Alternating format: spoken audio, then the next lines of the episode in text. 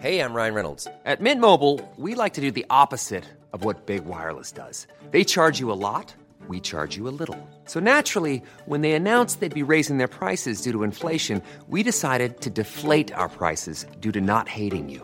That's right. We're cutting the price of Mint Unlimited from $30 a month to just $15 a month. Give it a try at mintmobile.com slash switch. $45 upfront for three months plus taxes and fees. Promo rate for new customers for limited time. Unlimited more than 40 gigabytes per month. Slows. Full terms at mintmobile.com.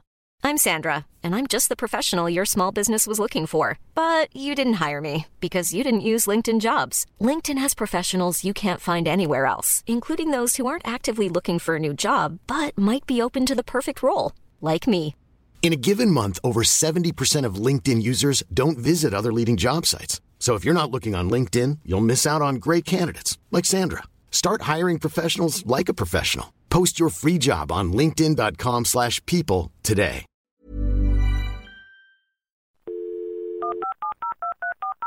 This podcast is a Royfield Brown production. Find others on iTunes. All right. Yeah, I know.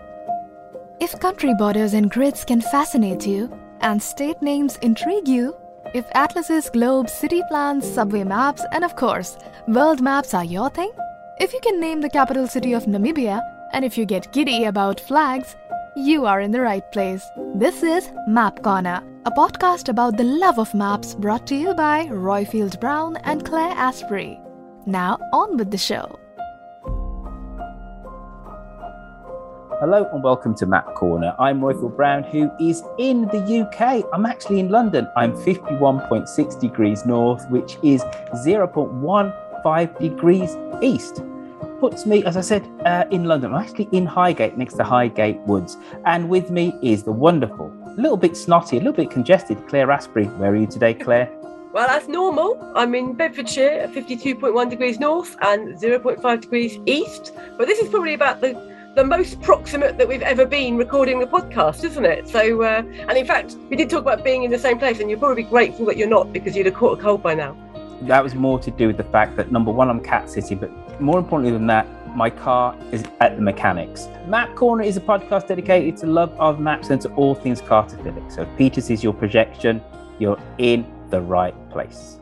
Uh, this month, we're going really cartophilic with uh, Eian Ray from Red Mapper, who's a cartographer of the heavens. And we have an audio postcard from our very own Nick Roworth, or at least part one, because it's a monster what, what he did. Now, folks, uh, don't forget to review us on Apple iTunes because the more reviews we get, the more people listen to the podcast. And again, we're recording live on Zoom with uh, some of our stalwart Map Corner listeners. It's not an exclusive group. If you want to join in, you're most welcome. So join the Map Corner Facebook group or drop us a line uh, through Twitter or email. We can send you the link, and uh, and then you can be part of this recording next time we do it. We record every first Saturday of the month at 6 p.m. UK time, which is 1 p.m. Eastern and 10 a.m. Pacific. And so this month we're welcoming Eian Ray from Red Mapper to Map Corner. Uh, and Eian's like a real mapper. So I'm very excited about this. Um, so welcome, Eian. Thanks for joining us. Hi, happy to be here. And uh, do you want to tell us a bit about what got you into maps?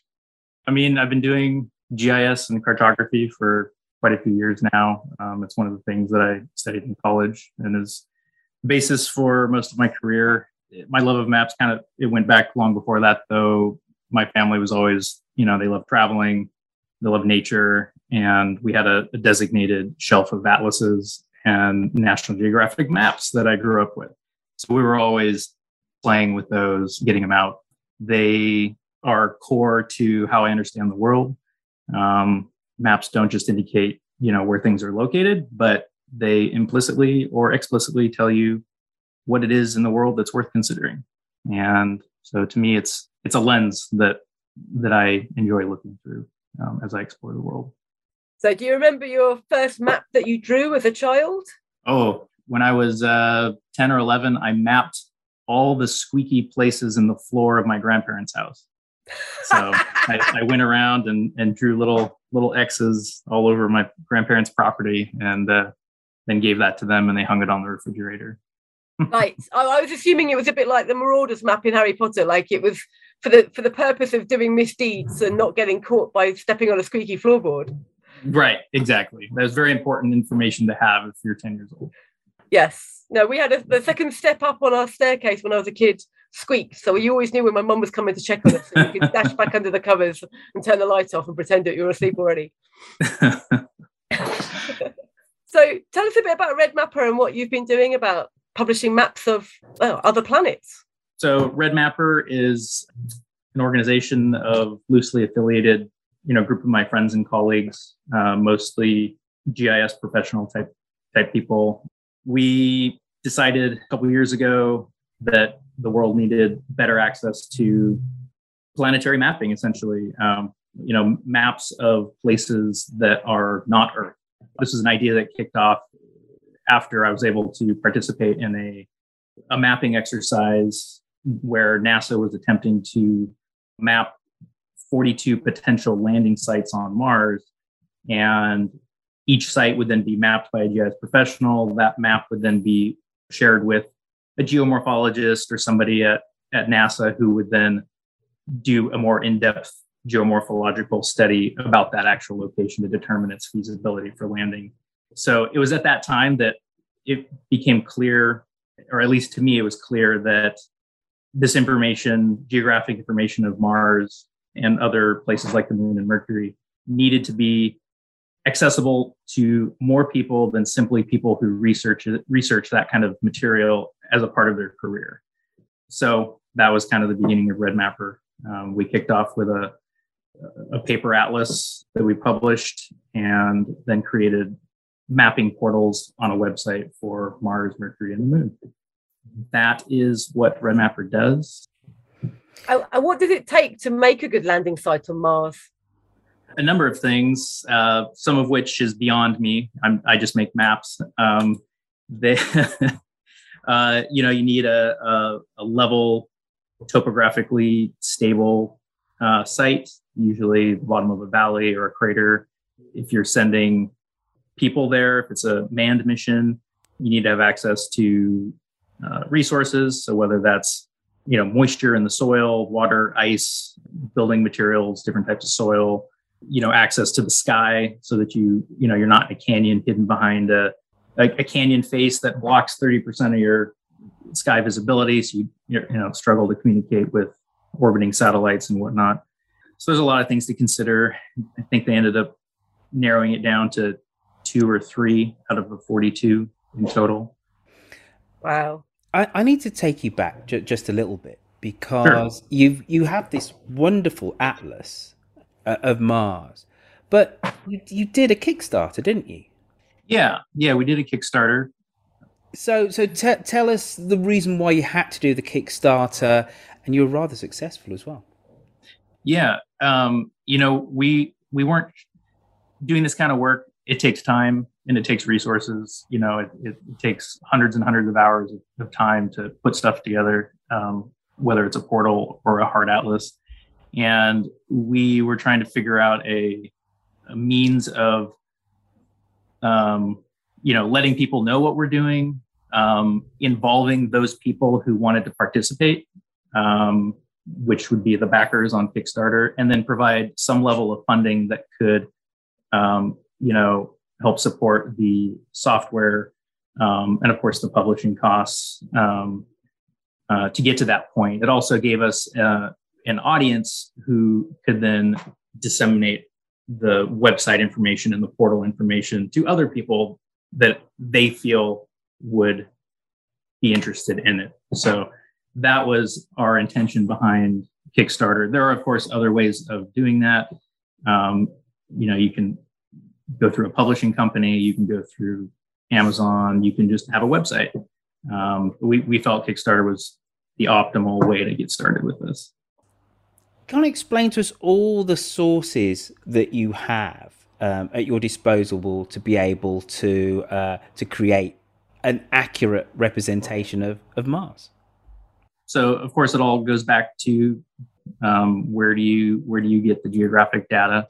Fortunately, um, a lot of data has been collected over the last 40 years, um, going back to the Viking missions of the late 70s.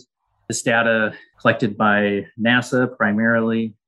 Every five or six years, there's a new new mission, um, whether it's collecting satellite imagery or creating an elevation data set, so you can actually determine the elevation of each, you know, maybe 200 meter by 200 meter square um, of the planet.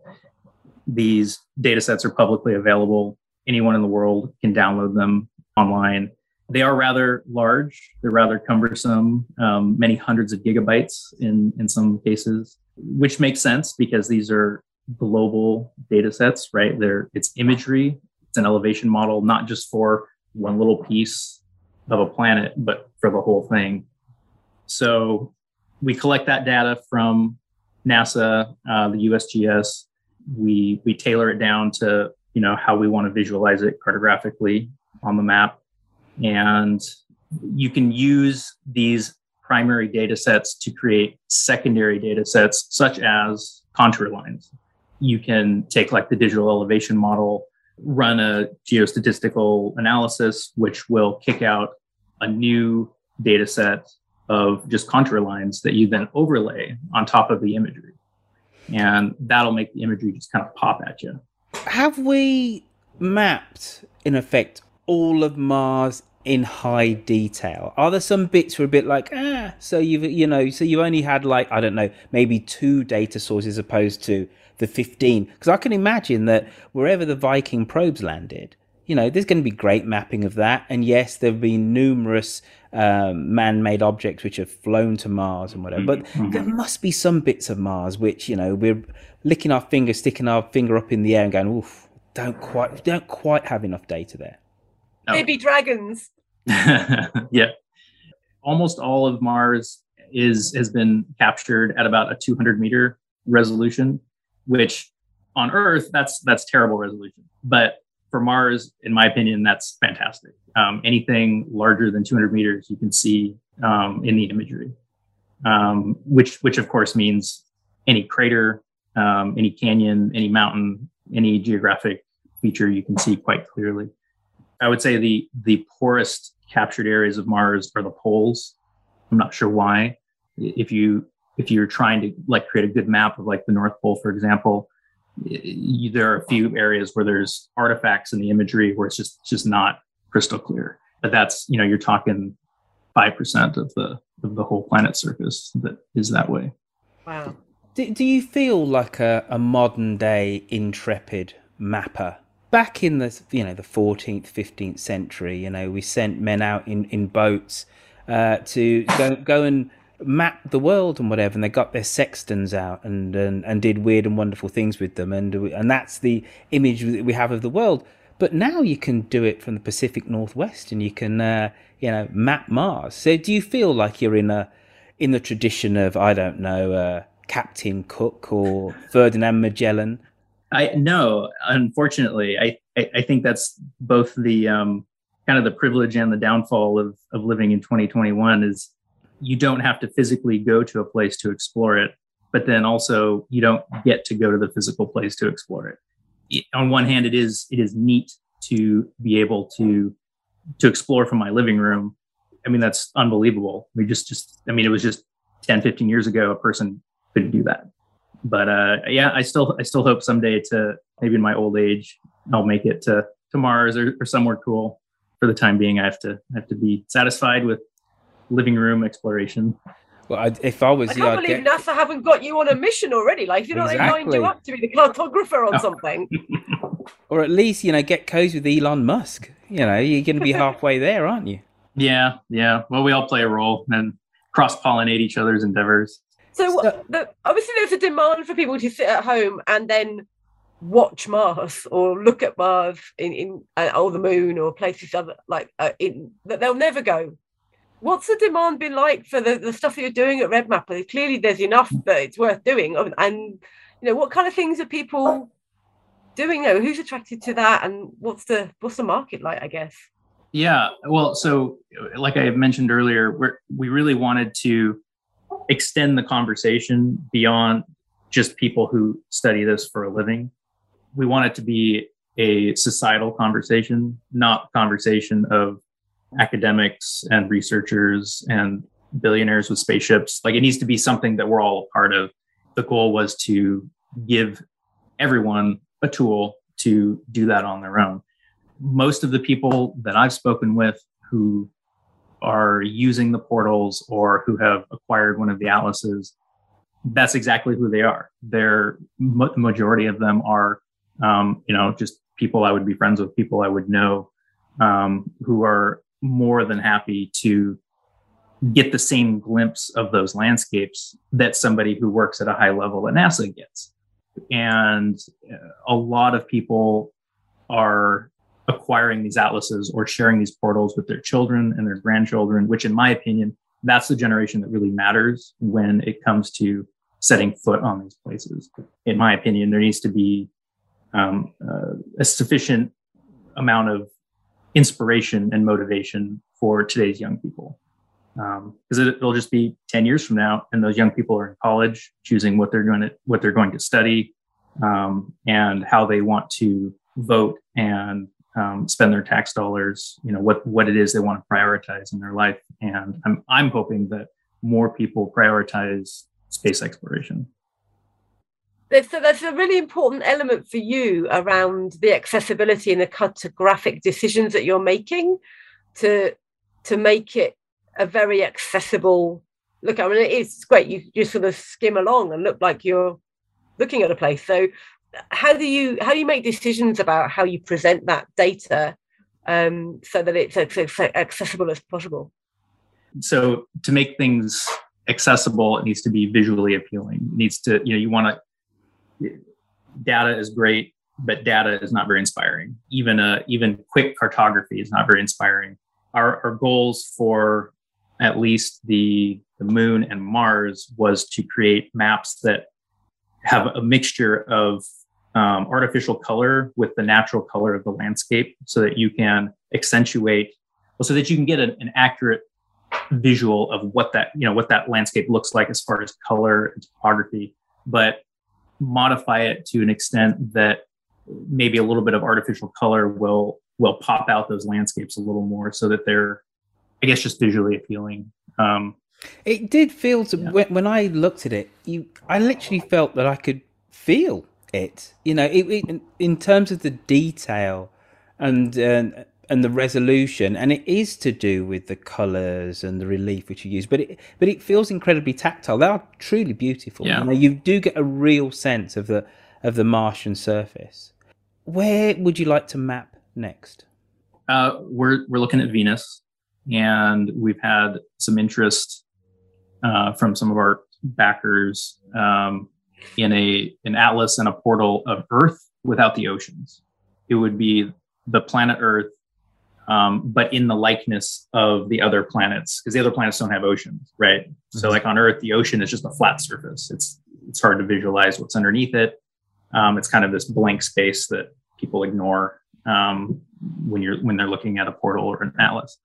So those are those are our next two projects. But, uh, but I, am I'm, I'm confused because I remember my schoolboy astronomy.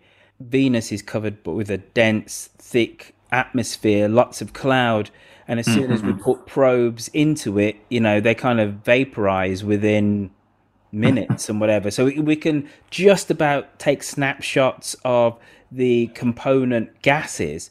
But mm-hmm. how are you going to map the surface? Uh, so fortunately, um, that the surface has been captured um, using a, a, laser altimeter that orbits, um, and it's able to see through the atmosphere and capture the elevation of the surface. So it's a yeah. good job. I qualified uh, my question by saying my schoolboy astronomy. Oh. you know.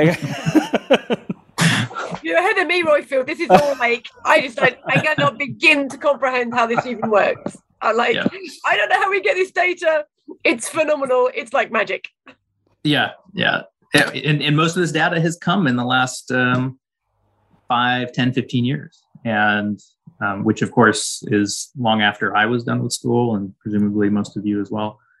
Um, so it's, it's a different world now than it was 20 years ago, 30 years One size fits all seems like a good idea for clothes until you try them on. Same goes for healthcare. That's why United Healthcare offers flexible, budget friendly coverage for medical, vision, dental, and more. Learn more at uh1.com. Everyone knows therapy is great for solving problems, but getting therapy has its own problems too, like finding the right therapist, fitting into their schedule, and of course, the cost. Well, BetterHelp can solve those problems. It's totally online and built around your schedule. It's surprisingly affordable too. Connect with a credentialed therapist by phone, video, or online chat, all from the comfort of your home. Visit betterhelp.com to learn more and save 10% on your first month. That's BetterHelp H E L P. Since 2013, Bombas has donated over 100 million socks, underwear, and t shirts to those facing homelessness. If we counted those on air, this ad would last over 1,157 days. But if we counted the time it takes to make a donation possible, it would take just a few clicks. Because every time you make a purchase, Bombas donates an item to someone who needs it. Go to bombas.com slash ACAST and use code ACAST for 20% off your first purchase. That's bombas.com slash ACAST, code ACAST. Yeah. And on that note, you know what we need to do? Uh, we need to uh, go on to another world indeed, which is the world of Bookham. It's time for our audio postcard. Each month, one of our one of the great and the good of, of Map Corner wins the quiz, which means that they uh, tell us about somewhere that they love. This month it was Nick Roworth. Age seven, I moved to Bookham in the Surrey stockbroker belt, and this is where I consider my home. Bookham is at the centre of Surrey and there's a solitary tree in a field to the north of the village, which is meant to mark the centre. How true this is, I don't know, but it must annoy the farmer, as it's got a tree preservation order on, and he can't knock it down. Great Bookham and Little Bookham to the west are both villages built on the spring line between the chalk of the North Downs and the London clay. This has led to all the parishes being long and thin. There's three adjacent villages which sound like a policeman's jobs. They're Cobham, Fetcham and Bookham, and quite often some wags add to the bottom of the road signs pointing to Bookham the word Danno. It's mentioned in the Domesday Book as Bockham, which means village in the beech trees, and there are a lot of trees around, especially on Bookham Common to the north of the village, which is now managed by the National Trust. The common also, as well as walks, has ponds and the associated wildlife, butterflies, and also the very rare Natterjack toad breeds there. Soil to the north of the village is thin, and digging down a few inches, you soon reach the chalk. In the north, the soil is a heavy clay and has flints, which continually make their way to the surface. These have been used as building materials over the years to face both walls and also buildings. This includes, like many other churches in Surrey, the parish church of St Nicholas, which, unlike my name, is not spelt with an H. This is at the crossroads at the centre of the village. Its parts dating back to before the Norman conquest. It was originally a monastery which now forms a nave, and this had high windows so the monks wouldn't be distracted from their contemplations and prayers. These windows can still be seen. One of the richer families in Bookham, the Downies, decided to add an aisle to one side of the nave. Not to be outdone, the other large family, the Slyfields, had to add an even grander aisle to the other side.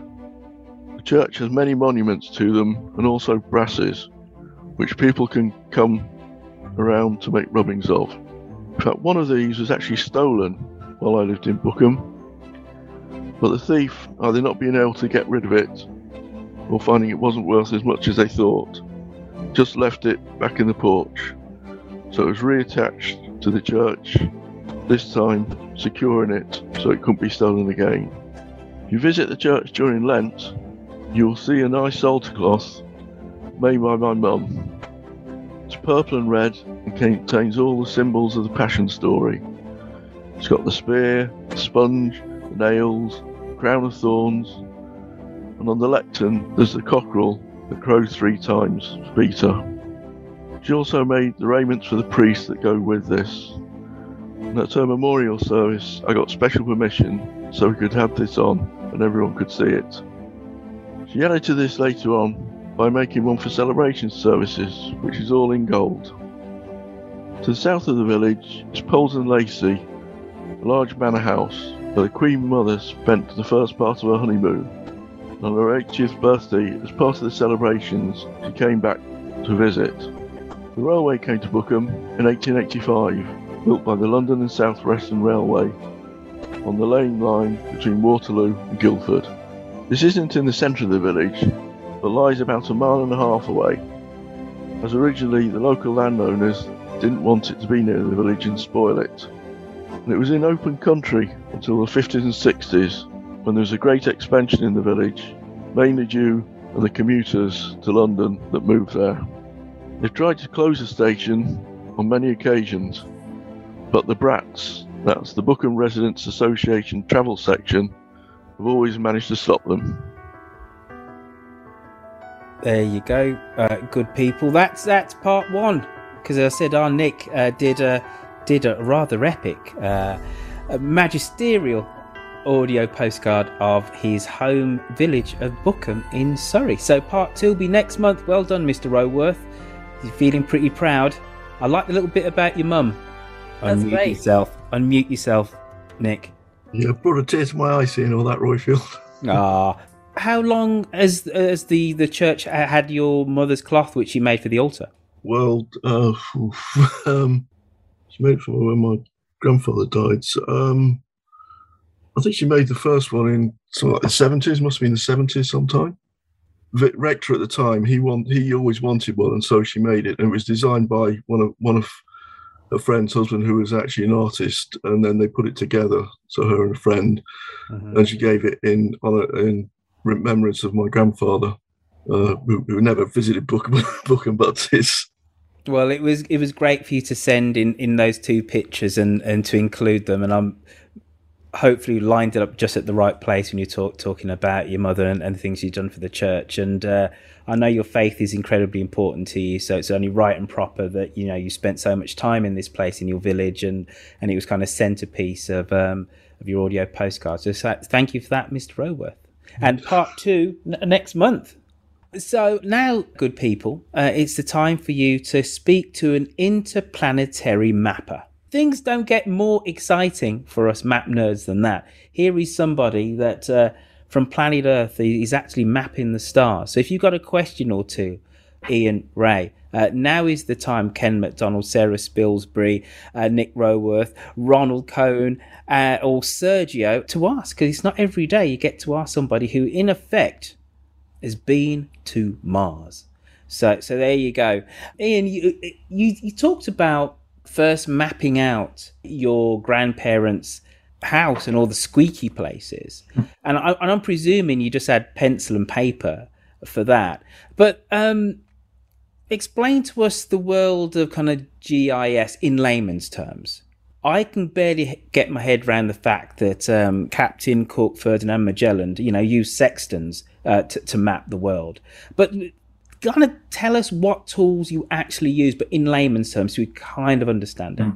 Sure. The GIS is stands for Geographic Information Systems, and it is the the best way to think about GIS for someone who's unfamiliar with it is Google Maps. Google Maps is a GIS. Um, it's a it's a digital representation of the world in map form um, that incorporates layers that you can turn on and off um, to customize your visual experience with with the, the landscape. Um, that is in essence what GIS is. It of course can go in a number of different directions from there. Um, you can perform geoanalysis to identify, can ask questions of it because it's an information system. You can say, show me the nearest Starbucks to my hotel. And then it will give you that result. You can say, show me the best landing zones on Mars that are near these resource requirements that we have. And it will highlight those particular places on the planet. So, at a basic level, it's a map that you can turn different layers on and off to customize what you want to see. In a deeper sense, you can ask fairly complex questions, get answers back, which then help you in your research. Gotcha. Uh, first up, we have a question all the way from Colombia. Sergio. Well, actually, I'm in Italy right now. You're in where? Italy? In, in Italy, in Turin. Oh. Yeah, I moved in. Mi piace well, uh, Torino. Well, I have two two questions. The first one is uh, for elevation matters. How did you choose the zero, like the sea level for Hmm. a planet? Because well, in Earth we have like the sea. to choose Yeah. that in in other uh, planets or in the moon, how did you choose that? Yeah, that's that's a fantastic question, one that not a lot of people think about. Um, you know, even on Earth, uh, sea level isn't static. So you know, you have you have the tides, and you have like mean high tide and a high high tide, and the, on other planets, a certain level will be designated. So, like on Mars, there's a atmospheric pressure is that represents the zero um, and then everything is measured above and below that. I don't recall what that atmospheric pressure is, but that represents the zero on Mars. If you were to take the moon and create a perfect sphere out of it, because because a planet isn't the sphere, right? It, it's it's lumpy. It's got mountains and valleys. Um, that sphere represent the surface of that sphere represents zero, and then everything. So mountains that are above that that edge or below that edge are counted above or below. So it's it's not a very good ex- explanation. Oh, it is. Is it okay? Yeah, it's no, I, it- I- even I understood that one. okay. Yeah, I mean it's it's it's different everywhere because the circumstances are different everywhere. Thank goodness we have sea level on Earth because that really makes it simple for us. But it's a little more complex on other places. Yeah, and speaking about zeros, my second question is like, well, latitude zero is easy to to define, but about longitude zero, because we're here in Earth, we have the convention of Greenwich, but in other planets, what point of the planet did you choose for the zero? Uh, so Mars, the zero is on. There's a crater called Airy, and I don't know what the reasoning was, but zero longitude goes right through the center of that crater, and then everything is counted from that location.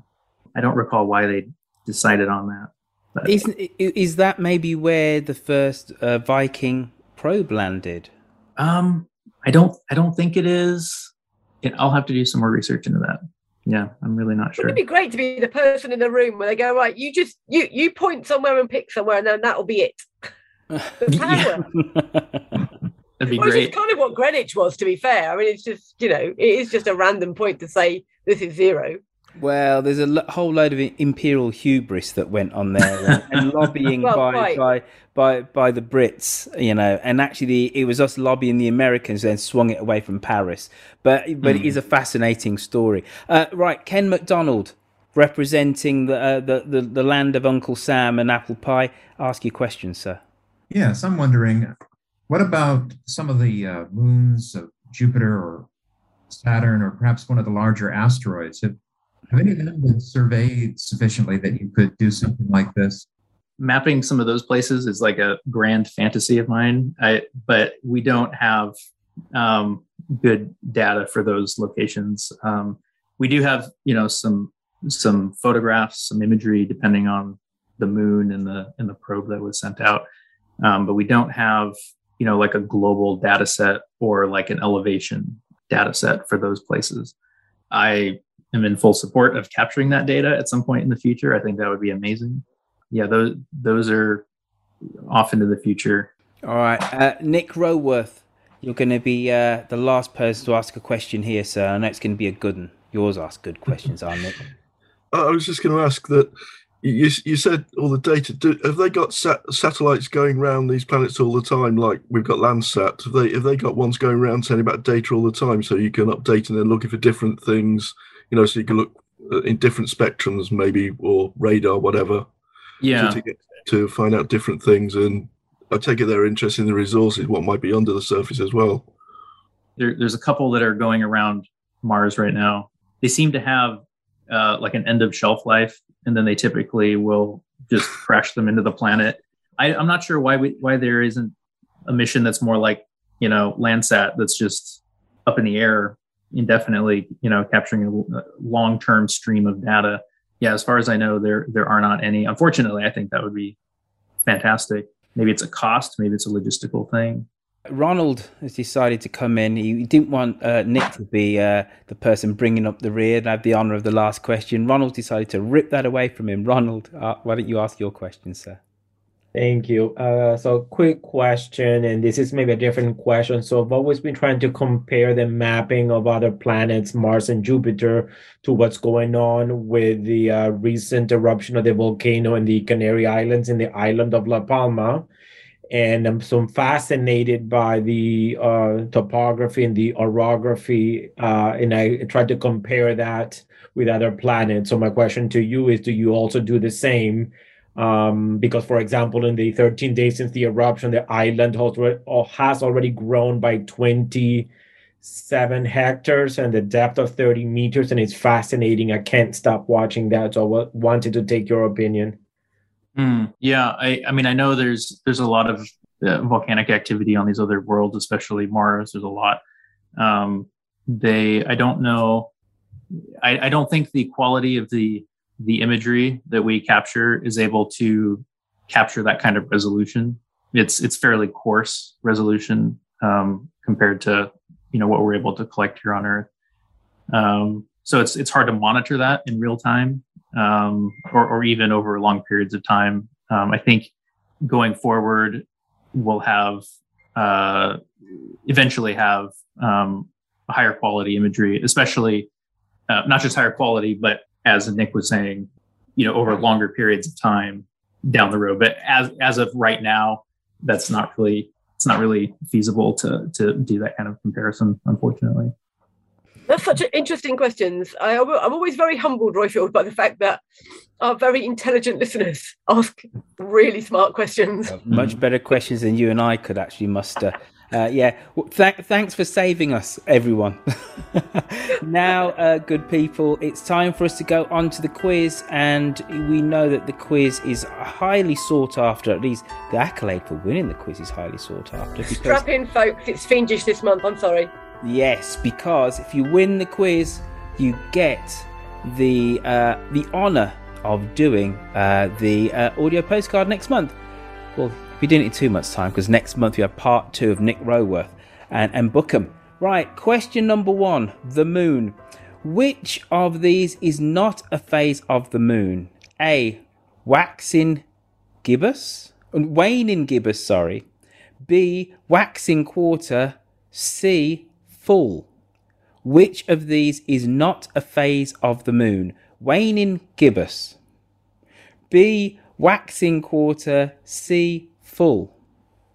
The moon, after 55 USA or USSR moon missions in the 60s and 21 in the 70s, how many lunar missions were launched in the 1980s? A 34, B 17, C 0. The moon, after 55 USA or USSR moon missions in the 1960s and 20 in the 1970s, how many lunar missions were launched in the 1980s? Is it A 34, B 17, or C 0? Naming space. How has the International Astronomical Union responded to the increasing rate of discovery of satellites of Jupiter and Saturn? A. Public votes for naming new discoveries. B. Extend extending from Greco Roman mythology to other mytholo- mythologies to pick names, or C, use of numbers only to name satellites. Right, let's hear that one again. Naming space. How has the International Astronomical Union responded to the increasing rate of discovery of satellites of Jupiter and Saturn?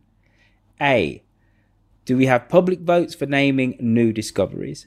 B. Have they extend have they extended from Greco-Roman mythology to other mythologies to pick their names? Is there a satellite called Thor? Or C. Use of numbers only to name satellites. Question number four. Mars. Whereabout on Mars is the Valley de Miranius. Am I pronouncing that halfway correctly? Valles Marineris. The largest canyon in the solar system. Is it in A, the northern hemisphere, B, the equator, or C, the southern pole? Here we go. You and I uh, a double act on this one, uh, Eian. Right. So you jump in. Where about on Mars is the Valles Marineris? The largest canyon in the solar system. Is it A in the northern hemisphere, B at the equator, or C at the southern pole? Cartography. Which language does the word map originate from? Is it A Greek, B Indian, or C Latin? Cartography. What language does the word map originate from? A Greek, B Indian, or C Latin? Back to Mars, the red planet. According to the Claire? Uwingu? How's that for a pronunciation, Eian? It sounds right. Ewingu. Yeah. All right. According to the Uwingu people people's map of Mars, there are zero places named after a Royfield. But how many are named after a Claire? Is it A five, B ten, or C fifteen? According to the Uwingu uh, people's map of Mars, there are zero places named after a Royfield. That's shocking. Who would who would have thought that? Right. But how many were named after a Claire? A five, B ten, or C fifteen? Question number seven. Mercury. Craters on Mercury are named after artists, composers, and writers. Which of these do not have a crater named after them? A. Frida Kahlo, B. John Lennon, or C. Sophocles. So we're on Mercury. Craters on Mercury are named after artists, composers, or writers. Things you learn on this podcast. Well done, Claire. Right. Which of these don't have a crater named after them? A. Frida Kahlo, B. John Lennon, C. Sophocles. And the last question, we're still on Mercury. How many spacecraft have visited Mercury to provide photos to help map the planet? Is it A2, B3, or C4? How many spacecraft have visited Mercury to provide photos which help to map the planet? Is it A2, B3, or C4? Those are your not very easy questions, folks. Those are pretty fiendish. Eian, I'm guessing you can get all of those though. I'm I, am i am not sure about one or two of the questions. Ooh. The other ones. Now is the time, folks, uh, that uh, we uh, put aside just for now questions of the quiz, and we go on to Claire's social media roundup. All right, so we now have, as of today, 398 members of the Facebook group. So we're nearly at 400. We've been skimming 400 for a while. So, you know, just tell a friend. Uh, we'll see if we can get it over 400 next time round. We've had a few really um, interesting maps uh, on the Facebook page in the last month. One that I particularly enjoyed and it, it did stimulate some conversation, which was um, from Michelle Morrison, which is around UK place names and how different a, you know, different ages of people in the UK have named things the same thing, so that we end up with places that are effectively translated as hill, hill, hill, hill, and whether the extent to which that is actually an urban myth or that, that, I think there's some truth in some of that. I think it might have been exaggerated. Um, Commerce Daily posted the perennial favourite, which is how to find Kentucky on the US map by imagining a guy in a chef's hat holding some Kentucky Fried Chicken. Uh, it's the only way I know how to do it now. So, um, you know, I'm not an expert, but uh, that's if it wasn't for that map, I'd never have the faintest opportunity to know where Kentucky is. Um, one that I really like that Ronald uh, Cohn posted was uh, one of these maps to say across Europe which countries mainly used butter and which ones used olive oil. Again, this is one of these. I'm not quite sure what the data source is, but um, you know there are there are similar equivalents, aren't there, between the sort of potatoes and tomatoes and beer and wine to, to illustrate some of the cultural differences between Northern Europe and Southern Europe. Um, but I think the butter versus olive oil map is quite an interesting one. Uh, although in these days, I think olive oil is a fairly ubiquitous thing across the whole of Europe. So um, I don't know, I could be wrong. And uh, one that Royfield posted, which I really liked, was um, the maps of cycle paths in Europe, which just goes to show how much better served you would be across the Netherlands and Belgium and, and places like that. Although, to be fair, they're flatter, I'll give you that, um, in terms of getting around on a bicycle. But it is absolutely true. And surprisingly, com- comparatively well in the UK, uh, according to that map, compared to some other parts. So um, we all want to encourage a little bit of um, kind of uh, eco travel and uh, switching to greener alternatives like cycling. So uh, you know that's a, that's a place to start, especially right now because as we record, can't get petrol in the UK very easily. Um, so it's a very good time to start uh, thinking about alternative forms of transport. Um, uh, over on Twitter, uh, I had some great retweet things that people were doing. So like at the yellow, the yellow boob, no, the GallowBoob, sorry reposted something, which is a guy who does those GPS sort of cycling. They do it as cycling. We see them for joggers and cyclists. Uh, the Tyrannosaurus Rex that someone had mapped uh, by cycling on a GPS, uh, like Strava sort of thing, was particularly impressive, I thought. And another food related map, uh, which I retweeted from at Marine Maps, was um, a heat map showing the distance to the nearest Nando's in the UK and questioning whether or not this was a kind of um, an alternative way of designating rural and urban areas. Like the, the, the closer you are to an Andos, the more urban the area is likely to be. Um, but what was really surprising to me was quite how many Nando's there must be, because like pretty much, you know, they were they were all over. So um, uh, when they're that ubiquitous, maybe there isn't such a benefit in understanding which areas are rural because pretty much everywhere seems to be near a Nando's as far as I could tell from that. So yeah, there's some good stuff to see. Uh, hashtag Map Corner on Twitter or in the Facebook group. Uh, you'll see the, the, the people putting posts up and the, and the chat that goes through them. And um, yeah, come and join us. Smashing. Right now, Claire, um, this is the time of the show where my, my brain's gone to mush. What comes next? Do do we do um, uh, quiz answers or do you do map fact? I'll, do quiz answers and then I'll do my map fact. All right, then great. All right, smashing. Here we go. And in typical me fashion, what I don't have actually is the answers. Uh, Fortunately, so, I have them in front of me. Wait, here we go. I anticipated we are, this. We are a double act after all. So, question number one: the moon. Which of these is not a phase of the moon? Is it A, waning gibbous, B, waxing quarter, or C, full? Uh, Eian, the answer is?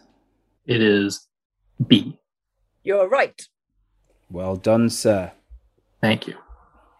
Question number two the moon after 55 USA or USSR moon missions in the 60s and 21 in the 1970s.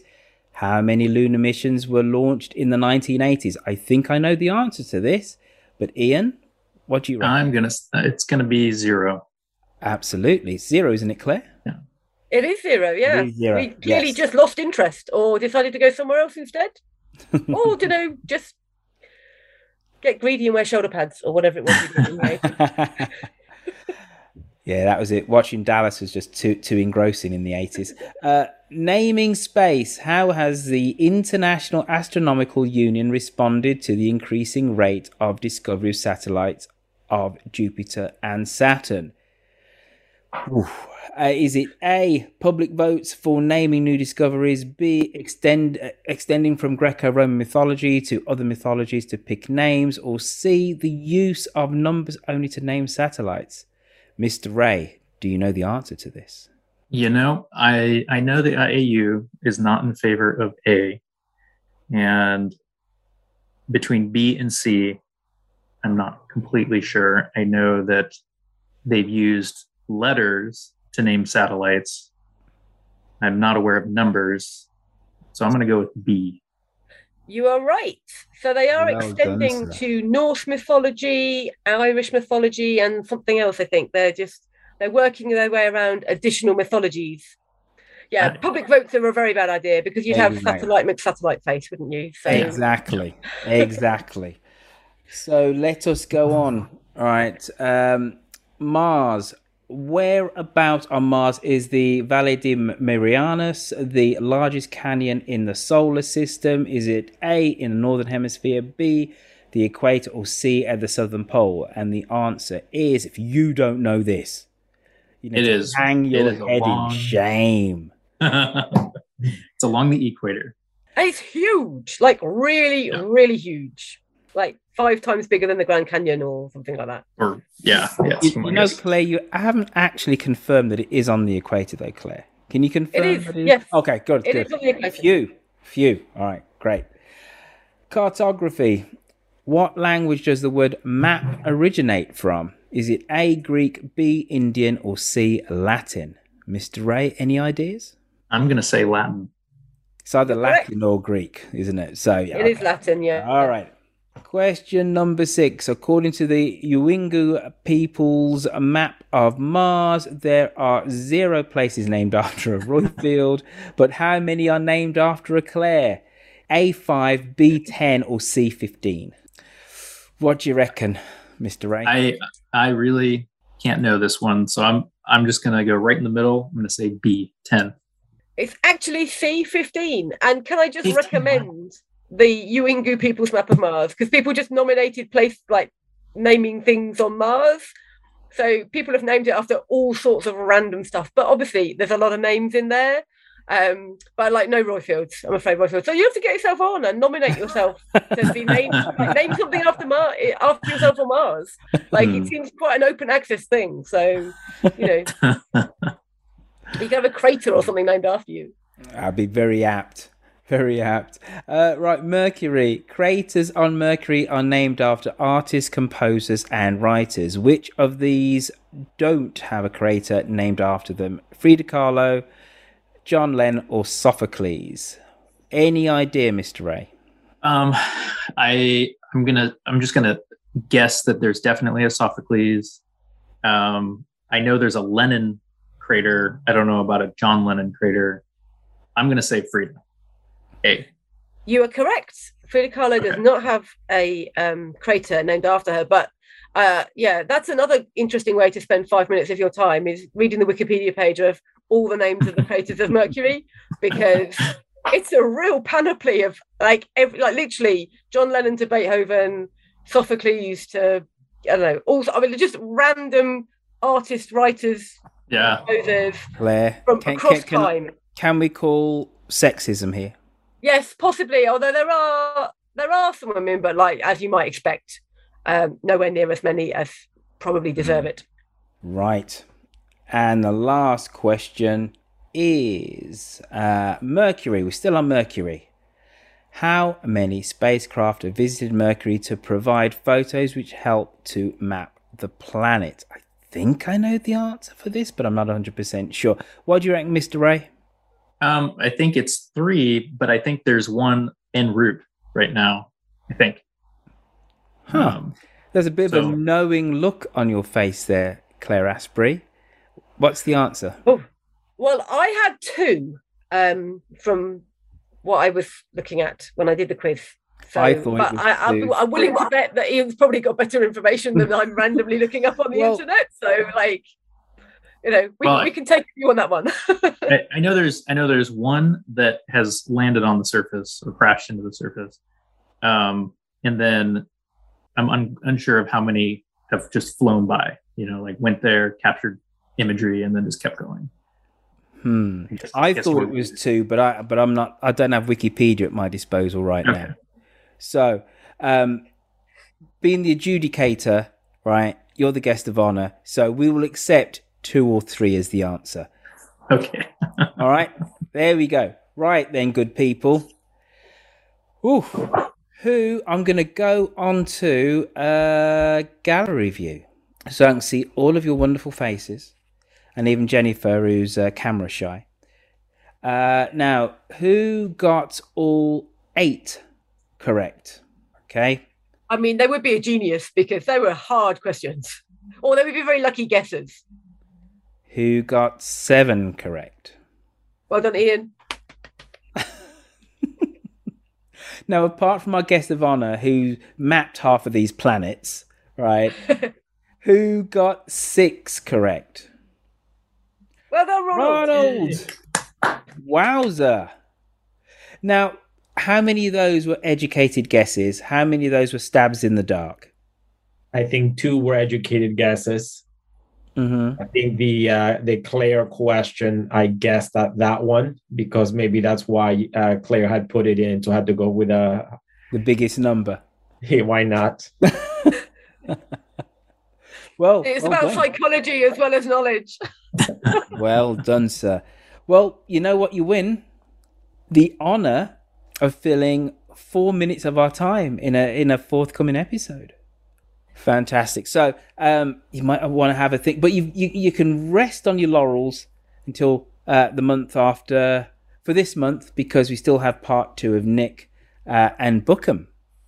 Right then, Claire. So um, it's uh, it's almost time for us to fold up our maps, but before we do that, um, what you got for us? Okay, so I thought in in line with the uh, conversation we've had this month about um, you know intergalactic mapping and um, spacecraft, um, and we've talked a bit about it today. Really, uh, that this week uh, on the twenty seventh of September, the Landsat nine launched, um, which is going to se- send loads of uh, satellite information back about the the Earth and improve our mapping of the Earth, if not other planets, um, which was uh, lighting up all of my map related Twitter feed this week. Uh, lots of people very excited about that. Um, and uh, I can recommend there's a sort of fun with Landsat website uh, that NASA run where you can download what they describe as a simple model uh, of the satellite that you can make at home. And when when they say simple, what they mean is there are 31 very complicated steps in making this model. You have to print it on the right kind of card to start with, um, and it looks incredibly fiddly. But if you want to have a go, you can build your own Landsat satellite, uh, including all the solar array and, and, and- models of all the different bits of equipment, and learn all about it. Uh, and you can get that on if you Google Landsat 9 and uh, go to the NASA page. You can uh, you can download uh, a a fun at home, uh, build your own Landsat 9. Um, so that's my map fact of the month. Well, how's it get into space? On a rocket, I guess. Or can you build your own know, rocket Eian, you as must well? know this stuff. you know how we said we were like enthusiastic amateurs? That's very, very evident to this one. There you go, folks. Uh, that has been uh, your map corner uh, this month. Uh, but just before we utterly say goodbye to everybody, uh, Eian Ray, um, you need to tell us about the great publications that you've got um, out there and where people can find them. Yeah, so we've published uh, Mars Atlas um, and then uh, three free to access uh, portals that let users explore Mars, the Moon, and Mercury at redmapper.com. And we are getting ready to publish three new atlases the Mars Atlas second edition, Moon Atlas, and Mercury Atlas. And those will be available next year. Fantastic. There you go, folks. Uh, you know what to get me for Christmas now. So uh, there you go. Claire, uh, is it time for us to fold up our maps? There you go, folks. That's us. Take care. Look after yourselves. Toodle bit. Goodbye. That's Map Corner. Thanks, everybody. Time for us to Thanks, fold Eian. up our maps. All right, thanks, Eian. Let's fold up our maps. Yep. Thanks, guys.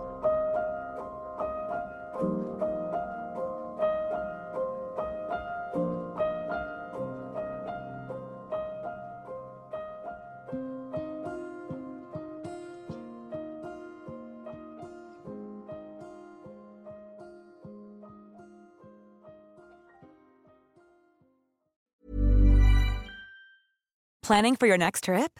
Elevate your travel style with Quince. Quince has all the jet setting essentials you'll want for your next getaway, like European linen, premium luggage options, buttery soft Italian leather bags, and so much more. And is all priced at 50 to 80% less than similar brands. Plus, Quince only works with factories that use safe and ethical manufacturing practices. Pack your bags with high-quality essentials you'll be wearing for vacations to come with Quince. Go to quince.com slash pack for free shipping and 365-day returns.